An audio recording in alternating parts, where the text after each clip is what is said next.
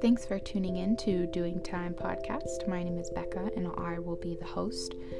What my podcast is about is um, a little bit about everything my experiences with food. I love to cook and bake, and I'll be sharing some of the tips and tricks I've learned.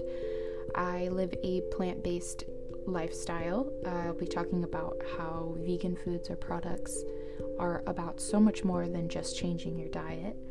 I'll be talking about my personal experiences with disordered eating and tips and tricks I use to get through it. I'll be talking about plant care. I have about 20 plants and I love them like they're my own children. I'll be talking about plant medicine, essential oils, nature therapy, healing energies from the sun and moon, and CBD.